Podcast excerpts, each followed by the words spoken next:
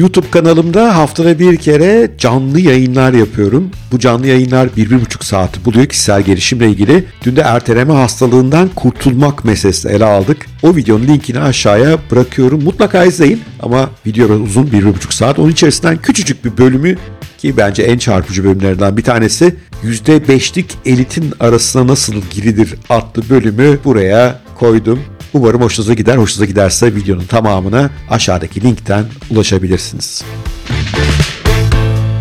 dünya ortalamasına baktığımızda küçücük bir topluluk var. %5'lik bir topluluk var. Dünyadaki bütün farkı yaratan aslında. Harika ürünleri ortaya koyan, harika girişimler yapan, harika sanat eserleri ortaya koyan. Geri kalan %95'imiz işte öyle yaşayıp gidiyoruz. Ve bu %5'i geri kalan %95'ten ayıran temelde 3 madde var aslında. Bir tanesi ne istediklerini çok iyi biliyorlar. Ve bu dürtü kontrolünde çok çok önemli. Üzerine duracağız. Çünkü sen ne istediğin konusunda süper kararlıysan dürtülere yani o anda işte ne bileyim sosyal medyada gideyim Instagram'da bir, bir saat daha daha bakayım kendi kaptırmıyorsun. Çünkü gitmek istediğin yeri çok çok iyi biliyorsun. Bunu çok özümsemişsin. İkinci konu bu istediklerinin peşine tam güçleriyle düşüyorlar. Ya istiyorum ama işte yani, yani akşam da bununla bir yere ilgilenirim. Canım bu arada işler yoğun bir arada bununla da ilgilenirim gibi değiller. Full güçle yükleniyorlar o işe. Üçüncü bacakta da bu istediklerini alana kadar da bu işi bırakmıyorlar. Etrafta gördüğünüz bütün üstün başarıların arkasında bu üç tane mesele var. Bu yüzde beşin peşine düşmeye çalışıyoruz. Ve bu çok zor bir şey. Bunun da zorluğunun bir temel sebebi aslında etrafımızda kimlerin olduğu. O yüzden dürtü kontrolünün birinci adımı bence bir çevre temizliğiyle başlıyor. Yani çevre temizliğinden kastım nedir? Sizi o %95'in içine çekmeye çalışan yani işte öyle hayata kendi bir şekilde kaptırmış bir hedefi hayali olmayan, hedefi hayali olanlara sataşan çünkü bu %5 hep saldırı altındadır. Diğerlerinden farklı bir şey yapmaya çalışıyor. Diğerleri ise o büyük sürü hep kendine çekmeye çalışıyor. O yüzden saldırırlar buna. Yani tarihte hep öyle olmamış. İşte ne bileyim bilim insanlarına saldırmışlar, başarılı felsefe felsefecilere saldırmışlar. Sokrat'ı zehirlemişler. Ya daha ötesi var bu iş. Niye? Çünkü geri kalan %95 böyle bir %5'in bu tip bir başarısından hoşlanmıyor açıkçası. O yüzden birinci konu çevre temizliği açıkçası bana sorarsanız. Dürtü kontrolünde çevremizdeki yanlış insanlardan kurtulmamız gerekiyor. Bunu şöyle bir benzetmeyle belki aklımıza da yer etmesini sağlayabiliriz. İstanbul gibi bir yerde hep trafikten kaçmaya çalışıyoruz değil mi? Sürekli ne yapsak da trafiğe girmesek diye acayip çaba harcıyoruz. Fakat sonra hayatımızla ilgili kararlarda nasıl bir iş yapayım ben, hangi konularla ilgileneyim, hangi konuda kendimi geliştireyim de onu da ne yapıyoruz? Tam tersini yapıyoruz. Gidiyoruz koyun sürüsünün tamamına katılıyoruz. Çoğunluğun kalabalığın olduğu yere katılıyoruz. Yani galiba birinci kurtulmamız gereken dert bu. Kalabalıklardan kurtulmamız gerekiyor. Çünkü kalabalıkların bizi sürüklemeye çalıştığı yer her zaman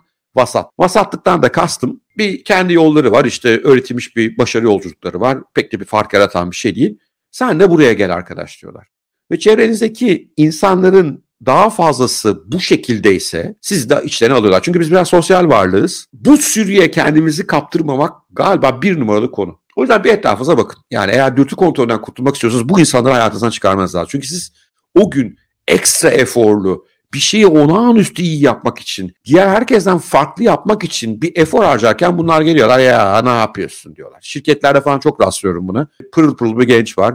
Acayip güzel fark yaratmak istiyor Öbürleri başlıyorlar. Ya ne yapacaksın öyle olacaktı. Sanki seni görecekler, sanki senin hakkını verecekler. Yani o şirkette belki hakkı verilmeyebilir böyle örnekler var ama eninde sonunda bu fark yaratan insanların hakkını hayat veriyor. Hiç yani bunun amacım yok. Ama maalesef çoğumuz bu sürüye takılıp kalıyoruz. O önce çevre temizliği arkadaşlar. Çevrenizde sizi başarıya götürebilecek, ileriye götürebilecek insanlarla sarmanız çok çok önemli.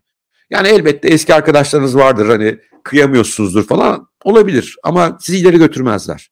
Çünkü çevremizin duygusu, çevremizin davranış biçimi bize çok hızlı bir şekilde yansıyor. Ve o yansıma bizim karakterimizi belirleyen bir konu.